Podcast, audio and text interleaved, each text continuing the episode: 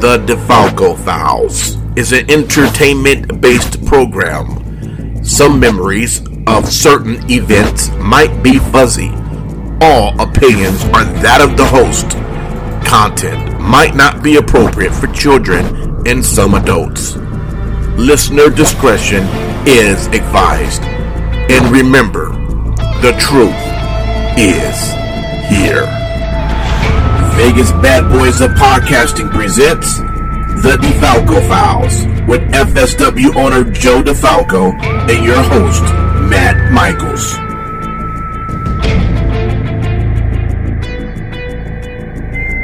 Hey everybody, it's Matt Michaels here on the DeFalco Files with the owner and creator of FSW, the Future Stars Wrestling here in Las Vegas, Mr. Joe DeFalco. And Joe, you had a pretty, uh, I don't know, easy weekend, I guess would be the answer, right? You know, just a, a show or two that went on. Yeah, we had a couple and had to be around for 37 others, but yeah, it was all right. Um, you know, it was full tilt weekend too, um, as, lo- uh, as well as AEW being in town in Vegas. Um, and for you, um, you know, kind of started the beginning of uh, the week, uh, what was going on, uh, you know, right around that time, uh, Wednesday before the storm was about to hit on Thursday. Well, you know, we had everything in place, and with uh, AEW Dynamite running on Wednesday, you know, that's the calm before the storm for me. Uh, you know, I, I wasn't planning on attending that event. I had multiple things that we were having to worry about. So, you know, Wednesday came and went, and it was like, okay, you know, it's time for us uh, to step up and do things that traditionally aren't FSW things. You know, worked with Frank at Future Legend. I came up with the idea hey, Future Stars of Wrestling and Future Legend Apparel, hey, who's going to go from a future star to a future legend? So he liked the concept. He got involved. He, he had a belt. He's got another one coming on the way uh, that incorporates the FSW logo. Uh, he was telling me about it, something with orange trim. Like, I really like the belt that he already had, but, you know, he wants to go get a different belt. So uh, we initially were going to do a 12 man tournament that looked like it was going to be expanded because the idea was uh, a Komander, a Jack Cartwheel, and then Komander blew up from February when we did the Jimmy Lloyd birthday party, where we basically had Komander booked for it till what went on.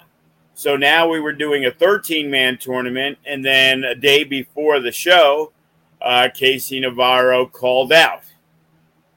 So issues going on with him, and you know, obviously exciting basketball game between the Miami Heat and Boston Celtics. Couldn't get, you know, couldn't get him on the plane.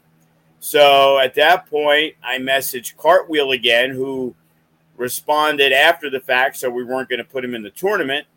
And he was going to be part of the FSW GCW show, which we had already announced in the six man tag.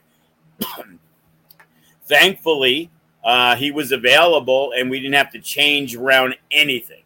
We just gave him the first round by replacing Casey Navarro.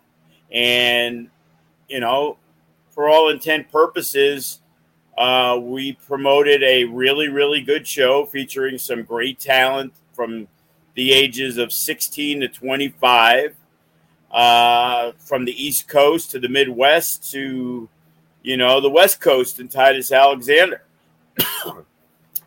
and the crowd was uh, very responsive and they were uh, very respectful of the participants. And it wasn't a packed house per se compared to the FSW GCW show. And we're still waiting on the numbers from Fight Plus, but you know, it was a really, really good show. And a lot of people who came to the show probably saw some people they had never seen before and said, Hey, wow, these guys are really, really good. So I was very uh, happy with the way everything turned out on Thursday for the Future Legends tournament. with the Future Legends tournament, um, just out of curiosity, how many possibilities did you guys have going into it in terms of, you know, you had a big field. Was it pretty much a clear, maybe, let's say four, you know, like a final four that uh, you guys could see going with uh, being that first champion? Or how did you, you know, how, how did that kind of come about in terms of knowing who you wanted to narrow down to get that opportunity? Well, we, we are looking at obviously tenure and some of the younger guys, like a Jordan Oliver, who's only 23 years old. He's been killing it for five years. So, right. you know, he, he's the GCW tag champ, he's the GCW Jersey uh, pro champ. And you know, he's definitely one of the top young performers anywhere. So, uh, you know, the idea of him being in the Final Four was 100%. Uh, Casey Navarro, Warrior champion, wrestled in MLW, wrestled in AEW. He's another one, 23, 24 years old. You know, he was going to be in the Final Four. You wanted to have the local guy, you know, and Jay Vidal was initially going to be in the tournament, but they had an impact taping. So. I felt if somebody local was going to be involved, it would be Matt over Bodie. Bodie's 16. He's got a long, long, long road ahead of him, and he's doing more things than probably every 16 year old wannabe wrestler in the world. So Matt was the easy choice to be the third guy. And then there was talk of you know, the fourth one was, of course, the toughest because it was the last spot. And it's like, okay, you know, it could be a Bodie, it could be a Billy Starks, it could be a Titus Alexander. And now Casey Navarro dropped out. So that put Titus, you know, front and center, who glad we made a decision on him because he is a tremendous worker. And Jack Cartwheel has improved immensely you know, he was really good, you know, when we probably last used him a year and a half, two years ago. And again, he's another one, 22, 23 years old, and he is just super exciting to watch. So the uh, the prospect of having those four guys in an elimination match, uh, you know, to me was was was going to be a slam dunk. You know, yeah. that there, there wasn't much that was going to be like, oh, yeah, this match ain't going to be any good. You know what I mean? Yeah. Um, and overall, with Matt Vandagriff uh, having this belt, uh, do you think that uh, the two things that will come out of it is a little more uh, visibility for FSW uh, when he goes out of town, obviously, uh, if he has that belt with him, um, I know you guys have talked about potentially having that belt defended in other places, uh, which would be a, a, unique concept that would be kind of cool to see. And um, how much publicity, uh, you know, brand recognition will that get for uh, the the you know the Legends brand there? Um, is it a, just kind of a good marketing overall to do something like this? Because I don't think there's a lot of um, titles out there that are brand specific titles. Well, I'm going to be honest with you. I don't look at this as a thing that's going to propel FSW in any way. I think it's more for the future legend brand. And, you know, everything isn't about me and FSW. It was yeah. an idea and a concept to have to take that traveling belt, you know, elsewhere. Uh, FSW has enough belts, so to make a future legend champion only defend in Vegas, well, why would that belt be more important than the Mecca or the FSW Heavyweight Championship? So. Right. I don't really have many concerns about defending it at an FSW show. Sure, will it be? Yeah, every once in a while. But the concept is to go elsewhere. So that future legend championship is been built to promote Matt Vandagriff, who's the winner, and to promote future legends. you know, we'll take the little bit of the uh, of the rub with the rub on it, but nobody's going to be, hey, Matt Vandagriff's defending the Future Stars of Wrestling Future Legend Championship because that's not what it is. It is a Future right. Legend Championship, and we're just happy to be on board. And my concept was, you know, being able to put forth because Future Legend liked or loved the idea. And, you know, maybe it helps FSW by having some more connections with other companies around the United States because in reality, that's now my job, even though it doesn't affect the gated and FSW show or somebody else's show.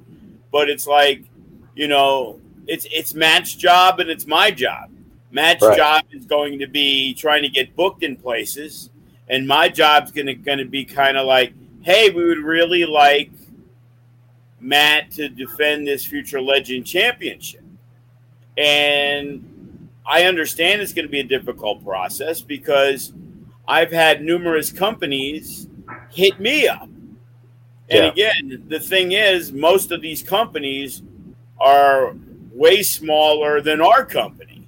And it's like, well, if I brought you in specifically, why do I got to bring in you to go over one of my guys? So that's always going to be the concern. That now Matt Vandagriff goes to, let's say, New Mexico, and he defends against their main guy. Well, now their main guy's got to take a loss, or does they look at it as, hey, maybe this is going to help our brand? You know what I mean? Maybe it's going to help us get a little more exposure to people because Matt's going around and defending that belt elsewhere which is similar. Right. And again, not to compare it to the old days of the NWA and the regional, but it it is a regional belt because it can it's it's specifically designed for that to go elsewhere. Now the question becomes does our buddy Mike Rain at Best of the West acknowledge what we're looking to do and say, hey, that, that's a cool little idea. I'm, I'm cool with that. But the other added incentive is Hey, how would you like Matt Vandagriff on your show? Oh, yeah, we like Matt. Well, how would you like to have Matt Vandagriff on your show and you don't have to pay for him? Future right. Legend is going to cover the fees that it's going to cost because you're defend you're letting him defend Future Legends Championship on your show. So right. it's going to be multiple conversations. You know, obviously he just won it Thursday. Today you know, it's less than a week later, and which is crazy that it's already been almost a week. Yeah, right. You know, it's like, oh, crap. So, you know, we're taping this on Wednesday, so it's lit- literally been six days. Yeah. Because so much was on Friday, Saturday, Sunday. You know, I had to play chauffeur to Juvi on Monday for a seminar with an extremely disappointing turnout that none of my roster guys, other than Nick Xander, felt that a Juventud Guerrera seminar uh, would be beneficial in any way. So, you wow. know, so that kind of like, again, the disappointment there in in in, in valuing something. You know, I've seen Rocky Romero uh, seminars for a hundred and other guys 60 and 80 and we try to keep it as inexpensive as possible because i understand the financial terms and we still had a limited turnout for you know one of the top five cruiserweights of all time right and yep. we've had a seminar with him in the past and i knew for a fact it's a good seminar plus here's a guy who runs a company in mexico city uh, from what I understand, he's looking to put together a school. The few people that did show up, he actually offered them to come to Mexico if they can get out there and get a month of free training. So, and again, it's another relationship that, hey, you know what? Six of you guys, you know, Juvi was impressed with. Well, the most of the students were students who haven't really had matches yet. So, right. You know, hopefully for Nick Xander, it becomes another, you know, notch in the cap. And maybe now he gets to go to Mexico because of the opportunity he took advantage of. Right. Um, the Friday, you know, was the focus was on the GCW show. Um, just from an outside perspective looking in, uh, how was GCW's uh, turnout, and was it a little more disappointing this year as compared to years past? Well, I guess you could say it's disappointing if there's 100, 150 less people, but when you had eight or 900 last year, I'm not sure there's a lot of disappointment that, oh my God, they're, they're, nobody cares anymore for GCW. They only had 736 people. You know, I don't know the exact numbers. I saw the pictures. You know, pic- pictures don't lie. Kind of like at the AEW show. It's like, yeah, you showed the hard cam, but you don't want to show anything else around it you know, if you're going to say 11,000 people's bad because last time they sold 18, I guess you can, but they got so much going on. And how about they're selling 60,000 seats in England? So that should be the bigger triumph that, that they didn't sell out uh, in Vegas. So GCW did tremendously. Problem is, I got up early, had to get there. Then uh, we had to go shopping. Uh, so I went shopping with Jimmy Lloyd for doors light tubes, and uh, planes of glass. Uh, so we went to Habitat for Humanity by uh, Palace Station, got the stuff there. Initially, I was going to look for the doors for them and then go home. So I live here, Palace Station's here, and Silver Nugget is here. right? Here, or whatever it is. It's like Silver Nugget, Palace Station, Joe's house. Yeah. So when I got here, I had to go back to here. You, you know what I mean? So I had to go back to Silver Nugget to drop them back off to then go back home. So then, you know, I did what I needed to do, handled some business, came back. Ring crew didn't grab the ring bell. Nobody was around. So now I had to go all the way back to the school. And then I had to get the ring bell. And then I had to bring it back. So the show starts at eight. I bring it back at seven o'clock. Well, at eight o'clock, we had an appointment with AEW. Uh, they had to go. They wanted to go over some things, so they asked to use our facility. So of course, I had to be there. And then Joey left, so I couldn't get back to GCW. I, I started catching some stuff on Fight Plus, which is a great, great. That's a great plus to have Fight Plus. So I saw that. And then Joey got back at 10 because they were still there. And then Joey asked me to pick pick them up at like 12:30. They were still there.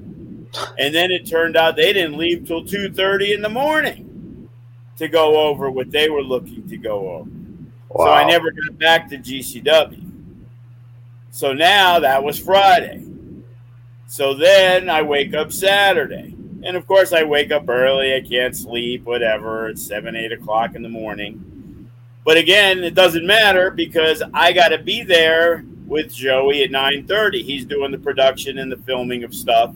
Dave Meltzer has his Q and A and his meet and greet that starts at 10, as well as Ed and on the Poder Show having his his uh, talent for call time to be around 10 o'clock.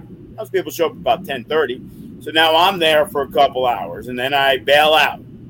And then I got to come back. And then Ben shows at 3. So that's running until 5 5:30. And uh, you know, I was able to get uh, a guy I know who runs El Pollo Dorado or whatever it's called, but it's right off Russell. It's right by my house. Great, great like charcoal grilled chicken, and he does the nachos. So I'm like, we've been trying to get people. We know we're going to pack the house for FSW GCW. So that's another thing I got to handle besides just booking the shows. you know, if I was just booking the shows, things would be so much easier. But now I had to deal with him, and then he got there late because he said he had a rush at the restaurant. Now there's a line of people as the other show's ending. Unfortunately, we didn't get, you know, to be able to serve them. But you know, he sold almost 200 tacos uh, at the GCW show, so he was pl- uh, extremely happy. Uh, you know, we sat through that GCW. We put every chair we could that would fit in the arena. You know, we took out our commentary table and put in just a little four foot table for three guys right in the corner. And there was chairs everywhere. Like if you had to get up, there's literally no room to move. Then where the swamp coolers are when you walk in in the corner, we didn't put chairs. We made that kind of standing room only. So unfortunately, we weren't able to do the clicker, but we know from past experiences we can probably squeeze around 270 in there. And I'm pretty sure we had at least that because there was no room for anybody to move. And, yeah. you know, that show killed it, you know. And, you know, the other shows did all right. You know, our show Thursday did pretty decent. The, the other shows did all right. There was people there, a lot of support, a lot of newer faces, a lot of out of town people. So that to me generates the success. It's more people being aware of the product and what the FSW arena is about. But right. once again, you know, FSW, GCW blew it out of the park. You know, there's no doubt that our wrestlers are on par with them. You know, right. they just the great niche, and I'm just happy that they do because because of their niche and their popularity, people now can talk about how great the six man tag of Matt Vandagriff, Damian Drake, and Bodie against Jack Cartwheel, Alec Price. And for the first time, I got to use Gringo Loco. And yeah. that match was fucking awesome. And it was like, it went its a lot of time, but after the fact, it's like, wow, I wish we could, they could have went another five minutes because the crowd was was on their feet. And even the opening match with, with the faction Sharp and Brett the Thread against the Macizos and Jimmy Lloyd and, and Cole Radrick, it, it was, you know, from beginning to end, the energy. That that's what always gets me. The energy of those GCW fans. They really bring up the energy of the FSW fans because right. they don't want to be, you know, outshouted by the enemy. Right. And, you know, we tapped it off with Joey Janela and Hammerstone. So, you know, it was it was a great show. And I already have been talking with Brett, and they're going to be in uh, LA without any Vegas dates in July and December. So I made a little post about it about FSW GCW 3.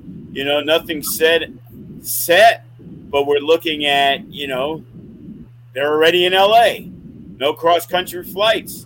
Why not do a second show in Vegas, which has to be at a bigger arena because GCW does Friday night and then they do FSW GCW for the second time on a Saturday.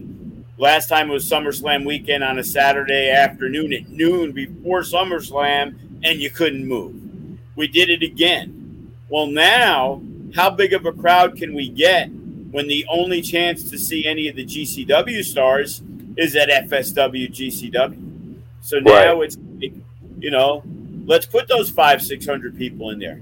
If GCW can draw six, 700 people what, with a decent amount of FSW fans there, why can't a bigger venue, FSW versus GCW, draw more of our FSW fans. And I, I think we can. And I think we're going to, you know, finish off the year with a huge bang. Yeah. That sounds like something that would be very, uh, you know, beneficial uh, for both companies as well. Um, when you look at the overall production uh, from the standpoint of um, just how it came out and how everything you know played out. Um, would you would you feel that there was anything that um, could be changed a little bit? Is there anything that you looked at that you know maybe wasn't um, exactly how you thought it could be, or you know see a potential for uh, doing something that uh, improves everything a little bit better, better if you guys do run a, a third one? Well, there's no doubt a third FSW GCW show. You know, this will this the way it's going to be set up has to be the biggest one ever because all the eggs of GCW are going to be in the basket of that show. They don't have to concentrate on what they're doing on Friday. Now there's more involvement of okay, let's let's kill it on this show. You, right. you know what I mean? It's like you know if you take the overall weekend, we started on Thursday. We saw some very, very new faces that I knew of. You know, we had Jared Diaz in the past, like him a lot, but he had brought up a Richard King, and he's extremely good. And Chris Bey brought up Robert Martyr, who tremendous. You know, he's yeah. more that new new school, but that mat based Davey Richards you know, he's wrestled Suzuki already. Kid's only 22 years old. Yeah. And, you know, Hunter James, he's 20. You know, I didn't even realize he was a future legend at 15, amateur, you know, high school wrestling champion at 15. You know, yeah. this kid touched the microphone and it was like, wow, this dude is magic. And, you know, you looked at all those guys and you didn't say, oh, this guy ain't any good. You know, they all brought something to the table. So, right. doing a tournament like that every year when a WWE or an AEW are in town, you know, love Impact, but they don't have the reach at a live event that AEW has. Oh, AEW was terrible. Only 11,000 people came to Vegas. Well, you know, that that'll be the second biggest show in Vegas this year for wrestling. And WWE's will probably be the first. So anytime now, now the funny thing is you're getting 11,000 fans from AEW. But GCW brings their own fans from Arizona and Utah and Texas and, and people who bought tickets and they bought six and seven tickets for for all the events because they were coming to town. And, you know, we saw the big jump. We'd have a good amount of viewers on Twitter. All of a sudden, GCW would post or retweet, and those numbers that took four days to get to, we would double them in four hours. So, you know, the only thing I got to say that was disappointing to me was uh, Natural Born Killers. You know, it, it seems like it really has to be presented at the right time. And the right time is not an AEW wrestling weekend. You know, right. I don't know. Did we have success on the early ones because we ran it around UFC stuff? And you, you cannot doubt the power of Kevin Cross at the time in Las Vegas because right. you have to really enjoy that style. Now, that style is different than most wrestling shows. So, the majority of the FSW fans don't really come out to it. Right. So, what happens? Well, on the first one, they did because it was Kevin Cross who was the best draw that we had.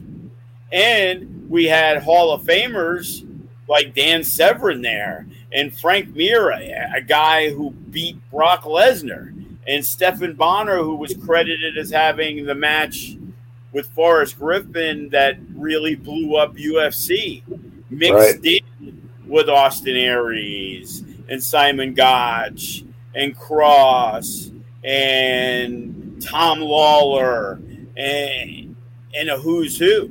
You know, if you look at Bloodsport, and it always does really well, but it's extremely interesting that the only time they run Bloodsport I think they did it once during the pandemic when it wasn't, so there was no fans. but every single time was WrestleMania weekend when there's 150,000 fans. So to get 500 people for that event is a little easier. They've never just randomly ran, hey, we got Bloodsport next week in Atlantic City. Right. So it, it's a tough it's a, it's a tough sell. We had many guys, you know, Lawlor, Royce Isaacs, Tito Escondido, Calder, Ryan Walker fought for Bellator, Brett the Threat, and you know Robert Martyr, Jacob Austin Young, Graves, Bateman, and yeah. again, it did okay you know, and unfortunately, I don't like okay. Right. So, you know, now it's back to the drawing board and seeing, you know, hey, do we incorporate, you know, sometimes maybe those kind of fights on a regular show? But, you know, those shows don't run that often, but it's obviously they are time specific. So we have to see and you know discuss if and when that next opportunity because everybody likes being a part of it who does it. They like the style, it's different. The fans who do come out enjoy it because it is similar to that shooty UWFI, which had some big popularity in Japan back in the day. Right. Um, and what's the what's your feelings about the late time in terms of starting it later when you've had so much going on in the day? And then comparatively you've also got other shows that are running uh, right around that same time that fans might have either gone to because they started a little bit earlier uh, or you know are in a different part of town. Um, that maybe is uh, more accessible to other uh, you know venues of entertainment and dining etc um, does that have some kind of play as opposed to doing a natural born killers by itself uh, you know on a you know on a friday night when there isn't all this type of uh, activity going on with wrestling in the town well, yeah, it's not a perfect situation, but you're trying to squeeze in things. You're looking at the WrestleMania weekend model that GCW with the collective, and you know half of those show- shows don't draw 50 people. So right. placement is a very important thing. You know, my thinking is okay. We're doing the show Saturday night at 10:30. Is that too late? No, because it's we're expect we're looking for a lot of out of town people to come right. to this event. Now we just ran an event in the arena that was packed to the sardines. Now, I'll tell you right now, if we ran the Future Legend tournament at 10:30, I'm going to guarantee you that a lot of the fans that were at the FSW GCW show would stay for it because it is more traditional wrestling. Right. While we made the announcements, hey, stick around, we'll give you a discount, natural born killers, like Bloodsport, blah, blah, blah. But it's a different crowd. Or you can go downtown and see some really talented wrestlers. And again, right. I, I saw the pictures there. They for the for the talent they had and the cost of that show, there, it was a pretty decent crowd, but it wasn't like packed like sardines. Yeah. You know what I mean? So, yeah. again, are people tired out? Yeah, I'm not going to say, oh, well, Poder ran. Well, they did okay. Ben ran. They did okay. Like, that wasn't stopping people. Not everybody knew about the show at noon. Not everybody knew about the show at three. I'm hoping the majority of fans knew because I was before GCW started. Emil, the ring announcer, I said, "Hey, do me a favor, make sure you let everybody know." But we were sold out. You know, we're handing out flyers to people without having really any tickets available. Right. It's like, hey, here's 500 flyers we put out that I had to buy, and by the time we're going to hand them out, there's there's 20, there's literally 20 tickets left, maybe we're talking standing room only and and you know a half a dozen seats. So, you know, like I said, that's a great problem to have that the flyers don't mean anything, but you're also hoping that despite the fact that they can't come to the show, they can look at a flyer and be like, "Oh, this looks like a pretty cool show. Maybe I'm going to watch it on Fight Plus.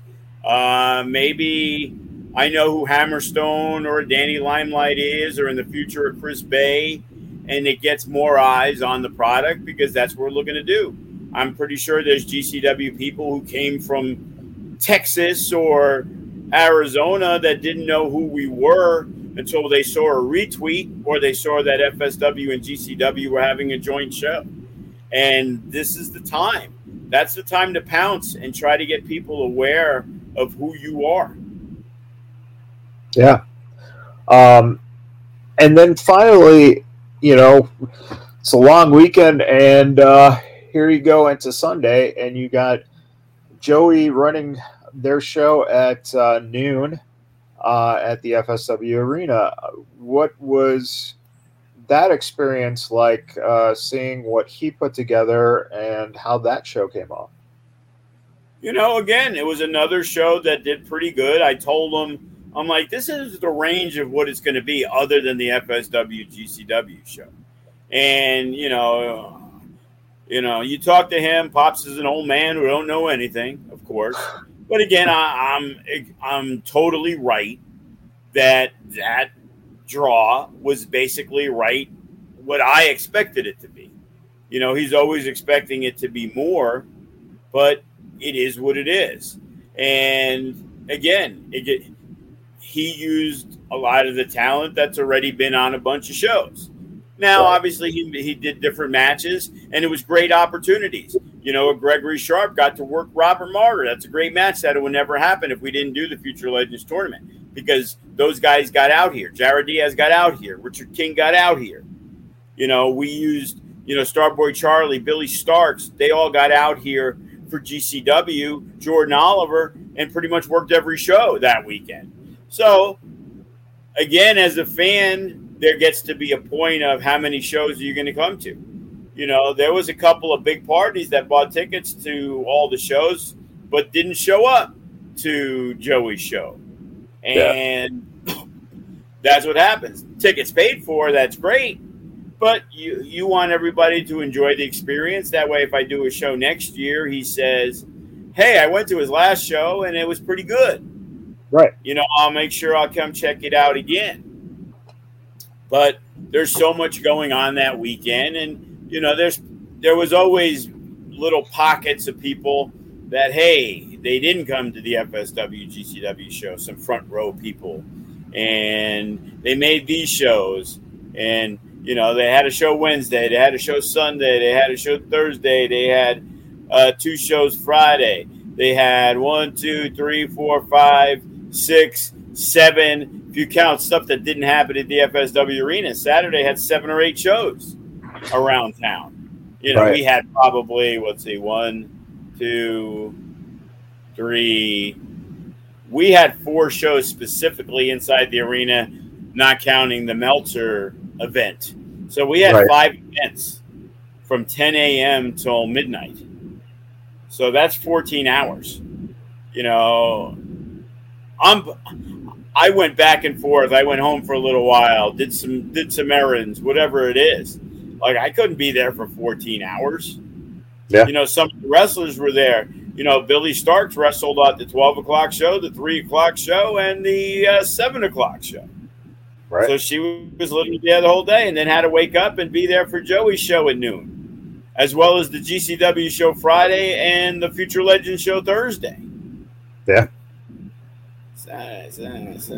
She worked six shows this weekend. Yeah. Jeez. You know, Jordan Oliver, he pretty much worked every show this weekend. Yeah. Yeah, it's uh, it's remarkable, I think, too, that um, you know certain fans will realize that um, because they might have gone to multiple shows in the weekend.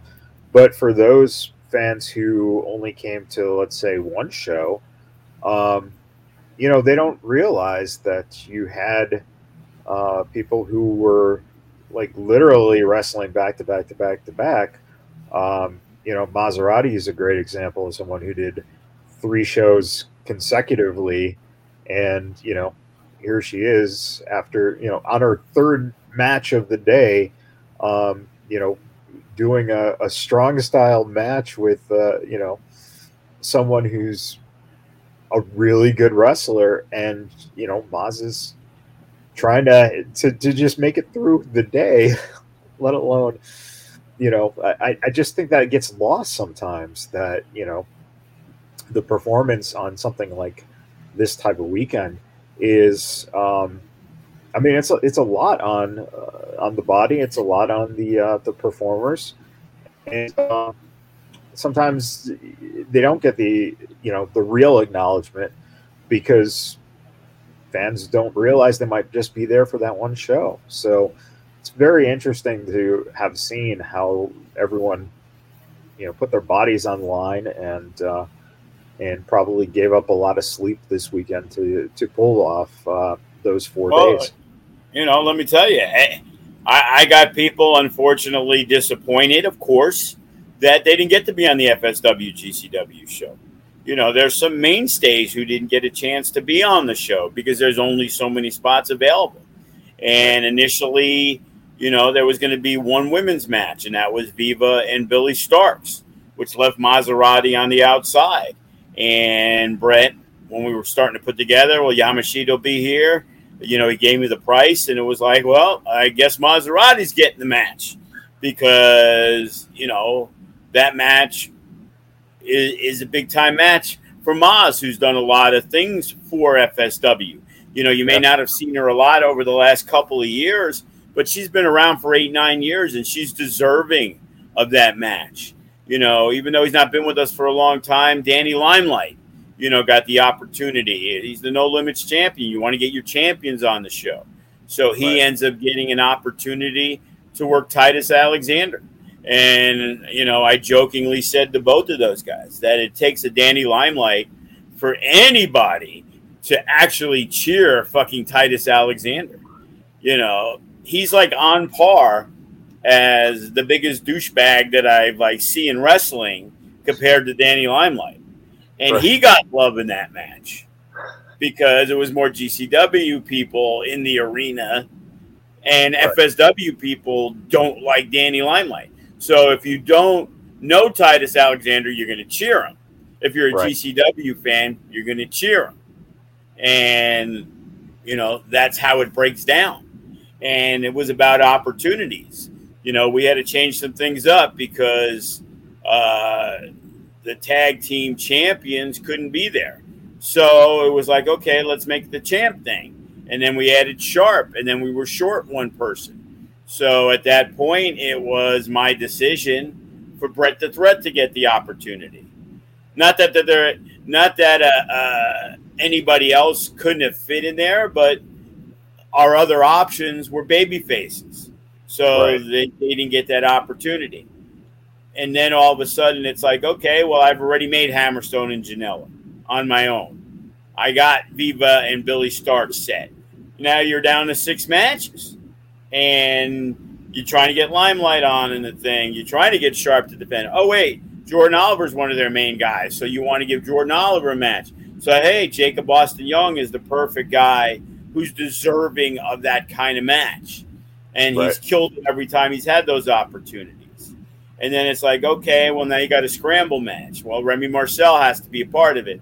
Cody would have to be a part of it, but Cody is unavailable because he's injured.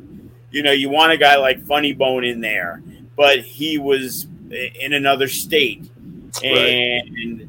you know, Nick Xander, because of that, not because he wasn't deserving, but because there was other people that have been there for a lot longer time that I would want to give that opportunity to first. Allowed Nick Xander to become part of that match. Right. So it's great opportunities because not only does GCW fans become aware and Fight Plus and all that?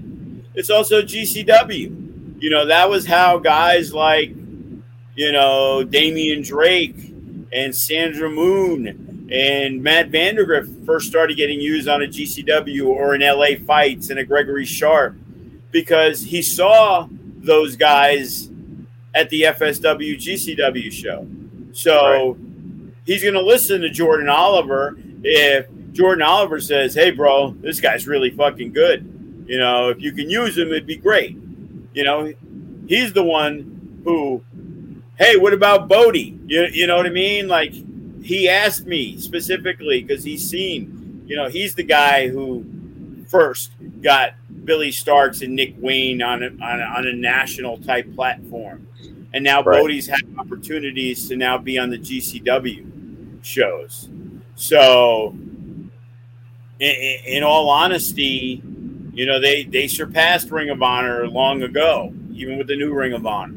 GCW is the number one independent company in the U.S. Yeah. And having a good relationship with them means our talent does. So when he's trying to do something at LA Fights or he's doing something at Vegas, you know, Matt Vandagriff and Damian Drake got to be in a scramble match at the show. Right. But in the future, it's like, hey, man, well, you know, what about this guy? You know, it'd be really good. He'd love to work your show, blah, blah, blah, blah, blah. And I think the more we've helped them out, the more the door opens a little bit to where maybe he now respects my opinions on things and knows who we bring in and other guys that have wrestled our guys from his company are also putting in the work. Right. Yeah.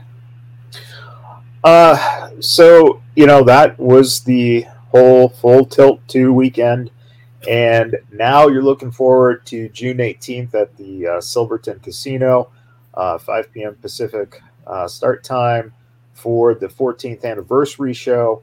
Um, you've made some announcements this week of matches uh, that are going to be happening. Uh, and you know we'll be talking about it for the next two weeks. But uh, just a little uh, preview of uh, what you have put out there so far, um, and you know how how is everything coming along now that you know you've had the two days to kind of recoup and start moving forward. Well, the good thing was we had a lot of matches set already. So we already knew it was going to be the Bullet Club and the faction for the tag belts. We also knew that we were going to do Danny Limelight versus Bodie for the No Limits title. Uh, Viva needed an opponent. Rochelle Riveter has been uh, the best of any of the other females we had. So that's a match that's done uh, wanted to do a different style of match than Nevada State instead of everything just being single match, single match, single match, single match. And right. I felt with the success that Remy Marcel, two time Nevada State champion, Jacob Austin Young, a tag champion, a no limits champion, a guy who's gone toe to toe with Chris Bey, his biggest year in the in the wrestling business, Jacob Austin Young, along with Sharp, doing things for New Japan, and uh, Jake recently getting on AEW. So yep. those guys are not going to get left off the show. And we obviously had Gregory Sharp and Clutch uh, kind of revisit their past that led to a match in early May. So yep. we decided we're going to make that a four way. So that's the fourth match. Then we have, which we traditionally do, it's the Nick Bockwinkel Memorial Battle Royal, which will open the show, which gives some of the younger guys an opportunity. Uh, so that's match five. And then match six, as always, will be the cash in the case. So Braxton has until the cash in the case to cash in uh, on the show. Yep. And in the cash in the case, we got some of our top talent. We have Impact Wrestling's and No Limits former No Limits champion Jay Vidal. We got Matt Vandagriff, the Future Legends champion, No Limits champion, tag team champion. You know, sky's the limit on him. Damian Drake. Uh, Jordan Oasis won a qualifying match.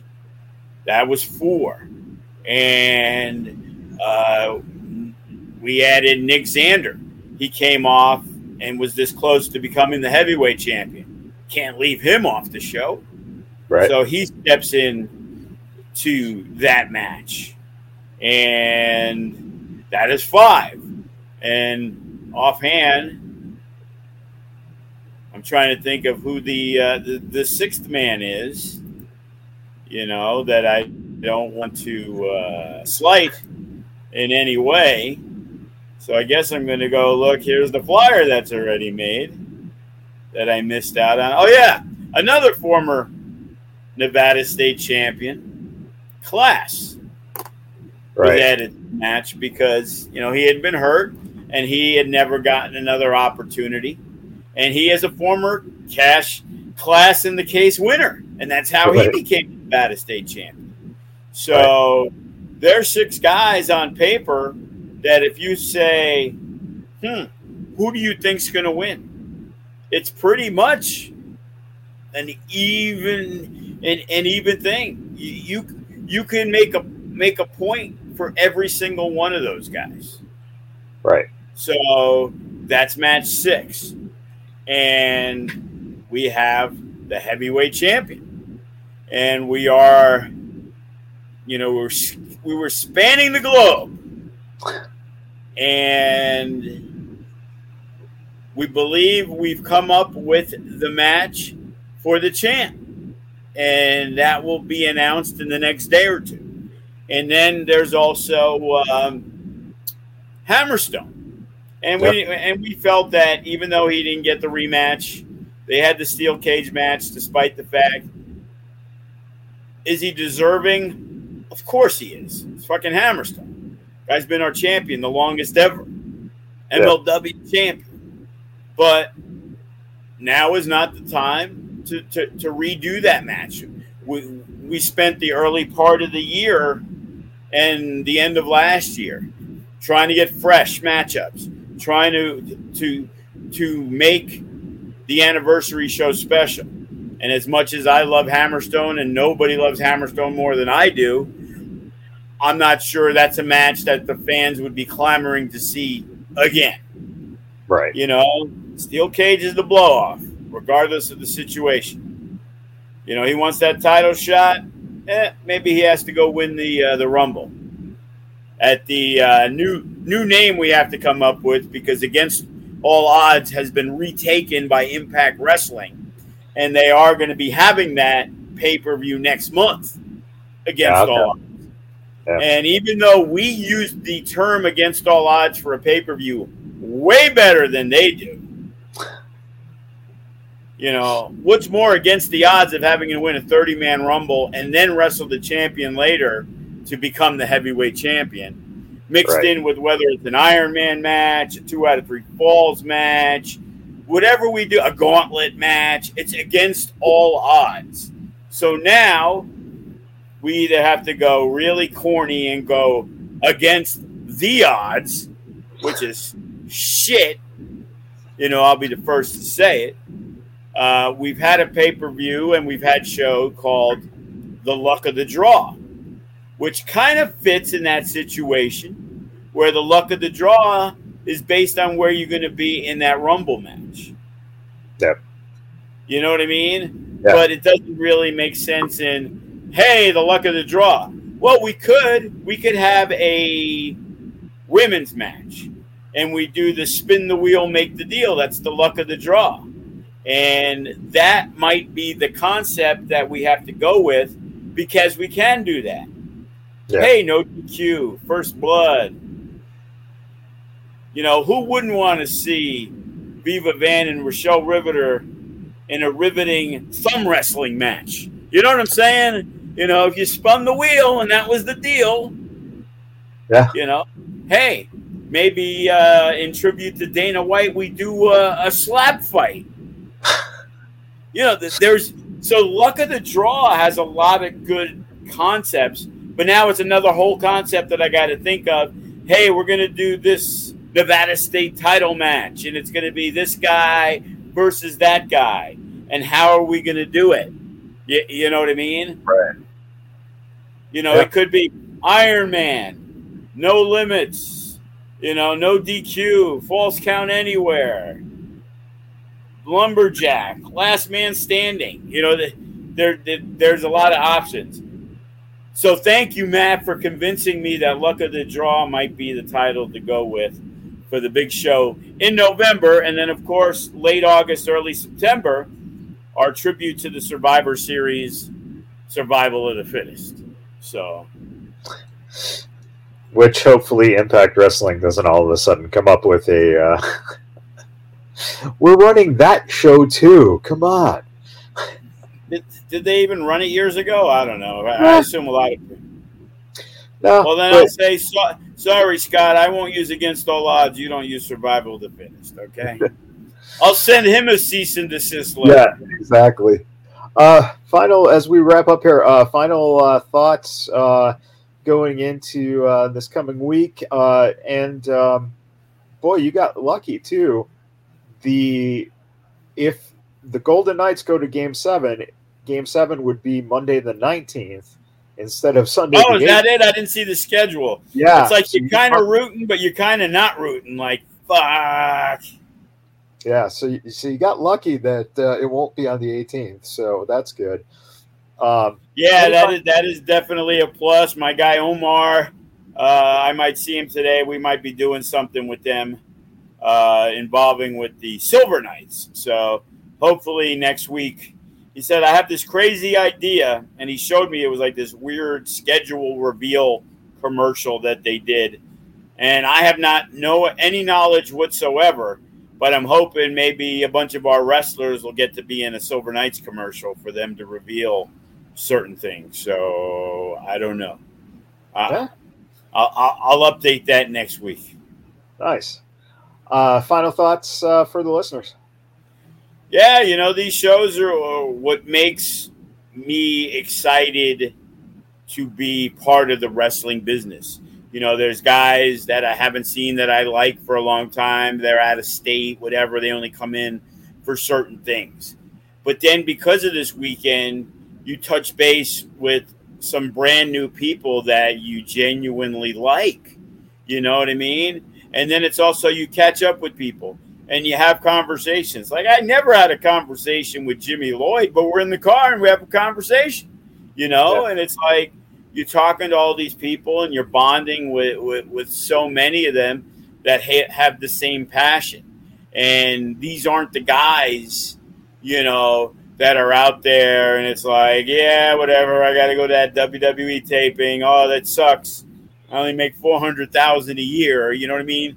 These guys are just like just like I am and just like our people are we're grinding and we're hustling and just and, and happy to be part of the business. And you're doing it for the love of the game. And of course everybody wants to make money but nobody's in position where they're making hundreds of thousands of dollars by just showing up other than say like a matt cardona. You know what i mean? But right.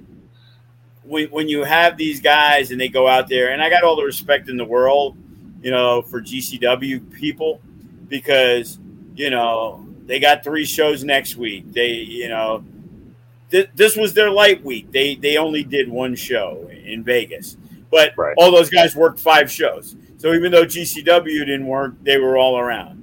And every weekend they're working two to three shows every weekend, pretty much. A couple right. weekends off. You know, I know a lot of the guys they're doing their uh, tournament of survival.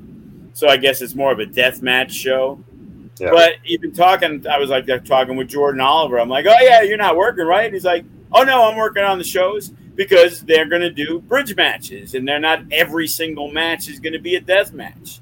Right. So hopefully he won't get any uh, broken glass on his back when he gets, you know, slammed with a body slam. Right. So it's like these are the weekends, man. The fans come out in droves. You meet new fans that enjoy your product or know you from Twitter, and and it, it, it's like a family gathering with a thousand of your closest family and friends, and you know, unfortunately, it's genuinely only like once a year. You know, hey, you know, hopefully down the line we can make it where it's it's three or four times a year to have this because, as I said, FSW GCW needs to happen a minimum of twice a year. Yeah. No doubt about it. And we're trying to make it work. So hopefully, fingers crossed, you know, everything's good. And in December, we'll do it again. So, you know, if you're a wrestling fan, you know, it's great times, man. There's so much wrestling everywhere, and there's so much good wrestling everywhere. And that's the crazy thing. No matter who's signed to WWE, AEW, Impact, Ring of Honor, New Japan, there's still so much talent on the indies. And it's yeah. a combination. It's because a lot of the guys who do work the AEWs and the Impacts and the New Japan Strongs, they can also work other shows. So, you know, as, as, crazy as it is, and sometimes the disgruntledness of some of the younger cats and things like that, the talent pool is is amazing. So you know you always want to run a good show. So little advice to the young up and coming wrestlers: you know, get your shit together, man. There there's guys willing to to fly a thousand miles to get there just to work on a show that they believe can benefit them down the line. And a lot of these local guys have it really good. All they got to do is show up and it still seems to be a struggle. So.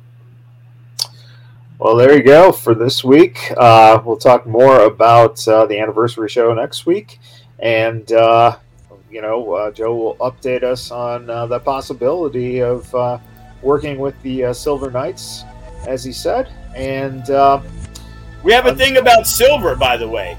You know, we're back at the Silverton. We run at the Silver Nugget, and yeah. now my guy Omar even though he works for all the night stuff, the Silver Knights is his main base. So that, that, that's kind of like a, it's just like that's kind of weird that three things involving silver were a part of. So. Uh, well, you know, maybe that's a sign that you guys don't have a gold championship. You have a silver championship. Well, and you have the, our the belt silver is silver. So yeah. maybe I have to reach out to John Silver from the Dark Order, and maybe he needs to be on an FSW show. I don't know. Well, there you go. Well, uh, to be continued. Yes, and my son bought a lot of silver, so hey. All right. Well, before you go get lunch at Long John Silver's, we'll be out of here, and we'll talk to you guys next.